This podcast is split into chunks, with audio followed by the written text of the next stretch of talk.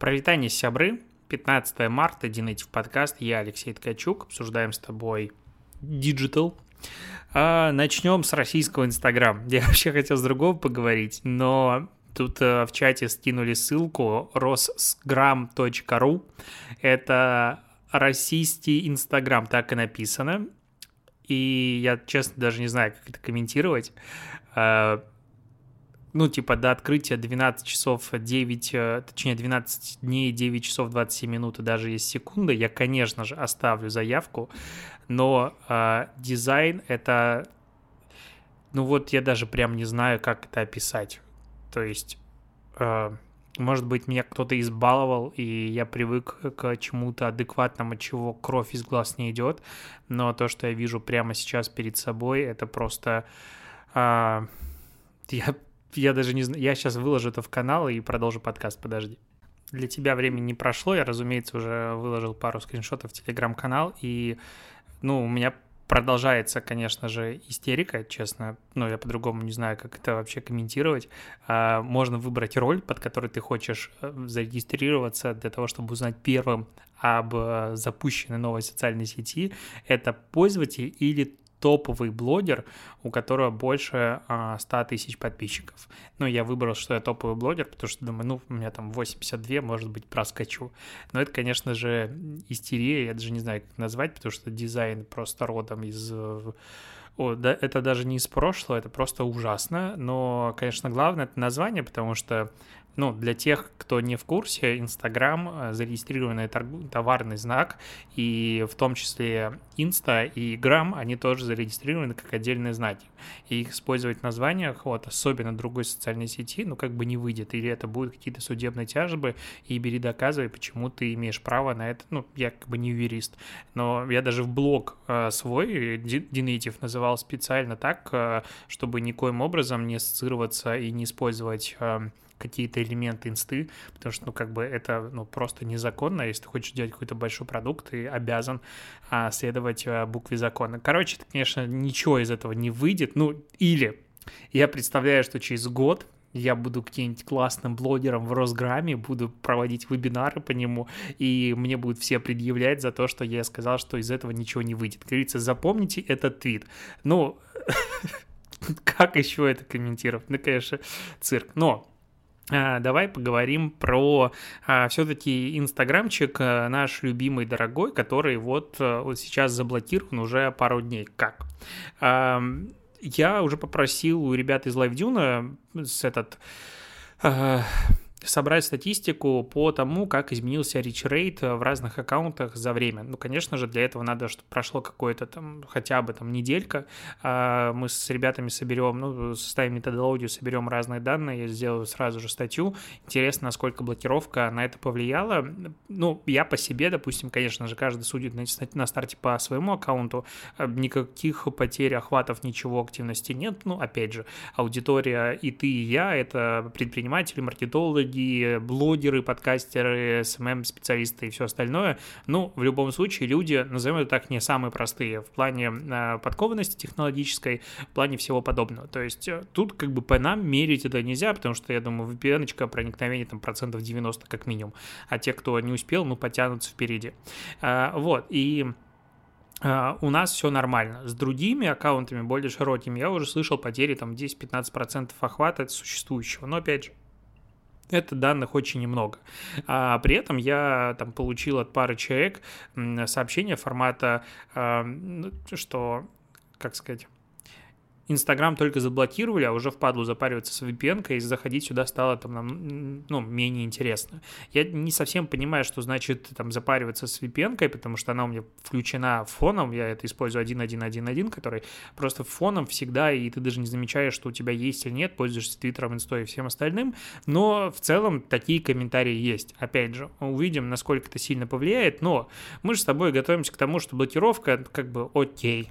Забанен Инстаграм, медленная смерть платформы в России, без рекламного кабинета, без ничего, грустно, но терпимо. Как бы будет время подготовиться, перейти там в ВК или в Росграм или что-нибудь еще подобное, но в целом, опять же, не смертельно.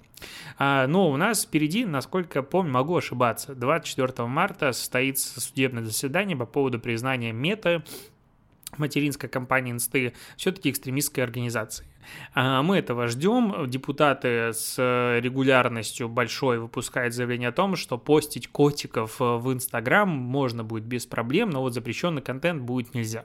Типа обычных пользователей это все дело не коснется. Там была цитата «обыватель». Во, обыватель. Прекрасное слово. Обыватель. И в целом практически все, что мы там читаем от заявлений каких-то депутатов, всего остального, оно касается обывателей. И вот это вот очень ключевое слово, на мой взгляд, я даже выпустил об этом пост, хочу об этом поговорить сейчас с тобой отдельно, потому что, ну, как бы подкаст, разговорная вся история.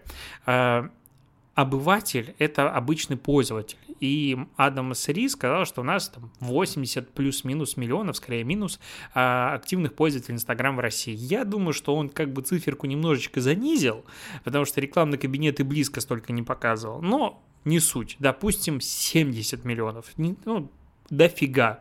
Половина страны плюс-минус активно используют эту платформу. И если представить, что за пост в Инстаграме будут штрафовать, сажать или что-то еще, ну, в целом, как бы, это, наверное, один из вариантов пополнения бюджета в условиях кризисной ситуации. Это, конечно, прикольный план, но нереалистично абсолютно. Поэтому признавать любой пост в Инсте экстремистским, очевидно, не вариант. С другой стороны, у нас есть бизнес и блогеры. А, ну, то есть, два, две оставшиеся роли, которые существуют в Инстаграме. Ну, там, паблики, мы отнесем их в создателей контента, в блогеров. А, а вот здесь, на мой взгляд, все уже абсолютно не очевидно, потому что обыватель, окей, он публикует, ему ничего не будет. А здесь ведение коммерческой деятельности. А ведение коммерческой деятельности на экстремистской платформе, ну, ты прям чувствуешь, да? Ну, уже есть какая-то статья. Ну, а прям статья звучит хорошо, ну, как бы, как говорится, дарю идею. Поэтому я думаю, что все-таки вот эти вот все заявления, они никоим образом не касаются нас с тобой, профессиональной аудитории, потому что будет ли признан законный, незаконный, увидим дальше. И я думаю, разъяснение будет прилетать еще не один разок, и будут сто процентов какие-то дела, которые, ну там, типа штраф двадцать-тридцать тысяч какому-то там, не знаю, салону красоты или что-то еще прилетит. Соответственно, бренды, ну как бы, они точно уйдут. То есть крупные бренды, в принципе, больше не будут использовать Инстаграм, потому что юристы им уже сейчас запрещают. То есть еще Инстаграм не признали экстремистской платформой, уже запрещают юристы у крупных компаний туда что-то делать и так далее. Ну, то есть, ну, в принципе, корпоративный юрист – человек, который всегда что-то запрещает, тут ничего удивительного, он для этого и нужен, но это один из пунктов. И покупать рекламу они тоже не будут. То есть это очень, опять же, мало того, что у нас там из топ двухсот рекламодателей, э, в принципе, ушли практически все, так еще и этот запрет, возможно, добьет все остальные российские компании, которые что-то там хотели покупать, останутся что-то странное. Поэтому, опять же, я все еще, ну, может быть, меня можно назвать человеком, сгущающим краски, но, на мой взгляд, это трезвая оценка рисков. То есть сейчас, что бы я делал, это уводил бы аудиторию в ВК, в Телеграм, куда угодно. В Телеграме брендам по-прежнему очень тяжело. Я вот делал опрос, которым спрашивал людей, подписались ли они на какие-то бренды. Опять же, профильная, супер вовлеченная аудитория, которая ответила, что, ну, в целом подписки есть у восемнадцати процентов человек. У девяти были до, у девяти, ну, до исхода брендов из Инстаграм, у девяти появились только после этого. Вот, э, то есть восемнадцать процентов, то есть каждый пятый, условно, опять же, э, из, а у меня тут почти десять тысяч голосов, то есть это не хухры-мухры, на секундочку, десять тысяч голосов, это дофига. Э, не самая репрезентативная выборка, но все равно. Из двадцати процентов людей только подписываются на бренды. И вообще я вот как бы читаю мнение коллег по цеху, уверен, что бренды будут капец, как тяжело делать что-то адекватное в Телеграме, именно развивать какие-то свои ресурсы, потому что создавать контент, который будет конкурировать с СМИ, с экспертами, с чем-то еще, очень дорого будет. У тебя нет ленты, где ты можешь пролистать это как бы фоном, и все хорошо. У тебя здесь надо заходить, читать отдельно. То есть либо это какой-то очень ограниченный список лав-брендов, которые ты действительно хочешь потреблять контент, потому что, ну, вот я обожаю мини-компанию, вообще просто фанат своего мини-купера, и, соответственно, раньше был подписан там на все вообще страницы, которые есть про мини. Они мигрировали в Telegram, выложили один пост, ну и в целом пока как бы ощущение, что это будет примерно как и в Инстаграме, фотографии, какой-то бесполезный текст. И вот фотографии, какой-то бесполезный текст в Телеграме вообще смысла нет это потреблять. То есть подбор каких-то классных фоток, к примеру, да, прикольно, что-то подобное тоже может быть прикольно, а вот классический подход к ведению инстаграмовского контента здесь просто не сработает. Он не вытянет вовлеченность аудитории, люди будут уходить, люди будут архивировать, и, короче, я жду, когда еще все эти источники трафика дивов тоже поздыхают, поубивают свои каналы, потому что, ну, как бы это они не вывезут никогда.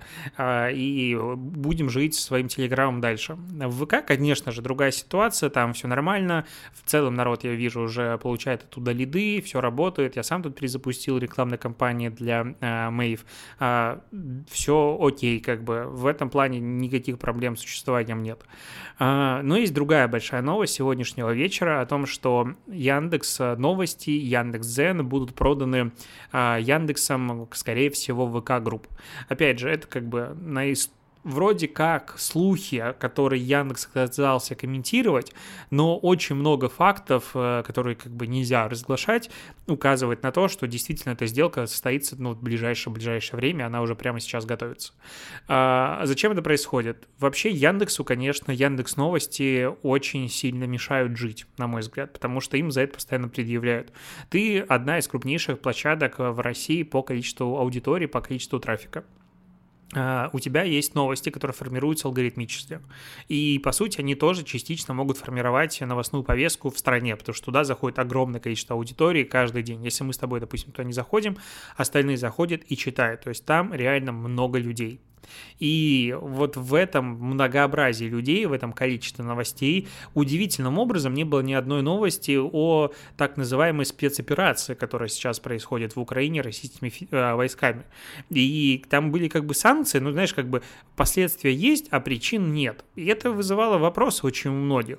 А с другой стороны, если ты на месте Яндекса начнешь туда что-то давать как бы другую точку зрения, то тебя и прикрыть могут, ну точнее не прикрыть, а прийти в гости и спросить: ребята, что это, как бы вы тут не то же самое рассказываете, что мы в новостях? И то есть между двух огней занять какую-то нейтральную ситуацию в данном случае вообще невозможно. И от Яндекса требовалось, по сути, формирование новостной повестки по уровню Первого канала, либо что-то подобное, ну, там, с какими-то вольностями. А, да, там можно было на этом что-то заработать деньгами, но, на мой взгляд, проблем от этого было, ну, принципиально больше. Ну, то есть очень-очень прям много было проблем, и из-за этого Яндекс, конечно, ну, я думаю, спал и мечтал продать этот раздел. Почему Дзен улетает в продажу? Опять, ну, тут, скорее всего, это связано с необходимостью модерировать контент, с необходимостью управлять а, повесткой, и это, ну, действительно сложно. А, ну, или их попросили, мягко говоря, эту штуку продать. А опять же, посмотрим на покупателя. А вэ ка Group — это компания, которая, ну, опять же, бывшая Mail.ru, которая принадлежит, типа, половина Рунета, а, которая принадлежит Газпрому или кому сейчас. Ну, короче, Газпром Медиа. В общем, государственная компания, можно считать, через вторые руки. И у них есть а, пульс Mail.ru. Аналог Яндекс.Дзена, который вот недавно они открыли туда свободную регистрацию, можно добавить контент, все остальное, но в любом случае.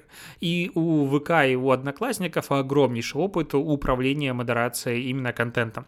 Хотя тут я заходил в группу Сталкера второго, который, точнее Сталкера в принципе, вэ ка, которые сказали о том, что мы не будем продавать свои игры теперь в России, потому что Россия развязала спецоперацию на территории Украины и все остальное, но там было написано так, как является на самом деле. И И пока посты висели, то есть а обычно вэ ка вроде как удаляет все быстрее. Ну, короче, они перестали вести паблик и ушли оттуда. Но всякие страницы эс эм и, которых признали запрещенными и все остальное, банятся, конечно, раз-два, но, опять же, вариантов у администрации вэ ка как бы никакой нет, они полностью подневольные люди, я даже не могу их обвинять ни в чем, это абсолютно логично, адекватно, они пытаются делать хороший сервис в текущих условиях, и как бы, а, а как по-другому? Вот, и у них есть вот этот вот Mail.ru пульс, точнее пульс Mail.ru, или как-то так он называется, и Яндекс.Дзен будет покупка, я не понимаю, как он будет жить дальше. без накачки огромным количеством органического бесплатного трафика с главной страницы Яндекса и из поисковой выдачи.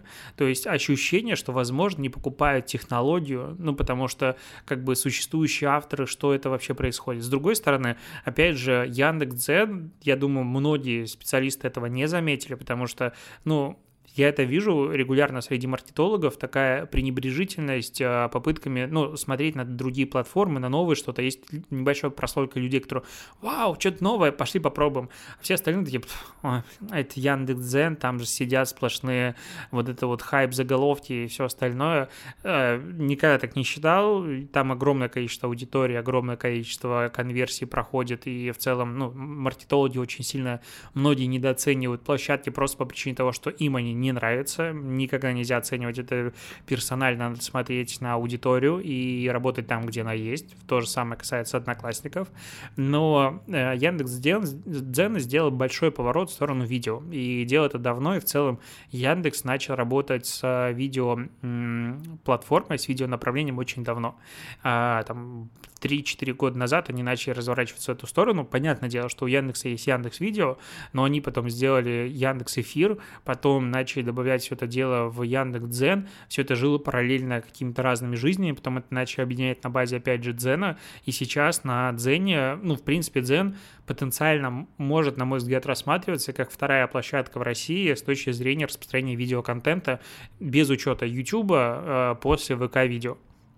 То есть есть вэ ка-видео, потом идет Дзен, и где-то дальше, вот прям в, типа через какое-то количество большое э, этих позиций, мест находится Rutube, который по-прежнему не модерирует нифига контент, точнее модерирует очень долго, очень много странностей, и такое ощущение, что им как бы пофигу на блогеров вообще, хотя с другой стороны они вроде как, опять же, по э, ответам знакомых начали приходить к крупным блогерам и предлагать им создавать контент э, эксклюзивно под их площадку формата «давай ты будешь создавать у нас такое-то количество роликов, мы тебе будем платить такое-то количество денег а, в месяц, и они будут размещаться только здесь, и будешь переливать аудиторию таким образом». То есть они в целом уже а, что-то подобное делают, а с другой стороны очень сильно мешает к тем, кто приходит туда тестировать, а, в принципе, выкладывать а, контент. Это, конечно, очень грустно.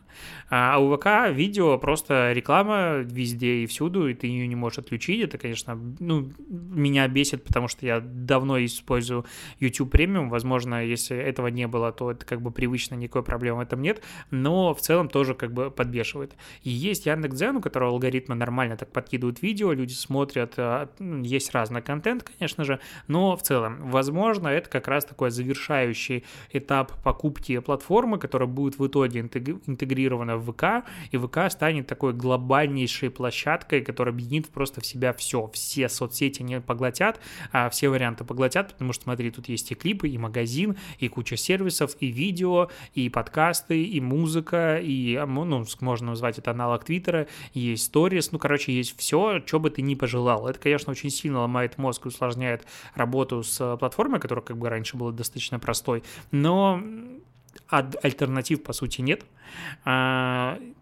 Возможно, именно для этого это происходит. Не могу понять, почему по-другому продается и покупается эта площадка.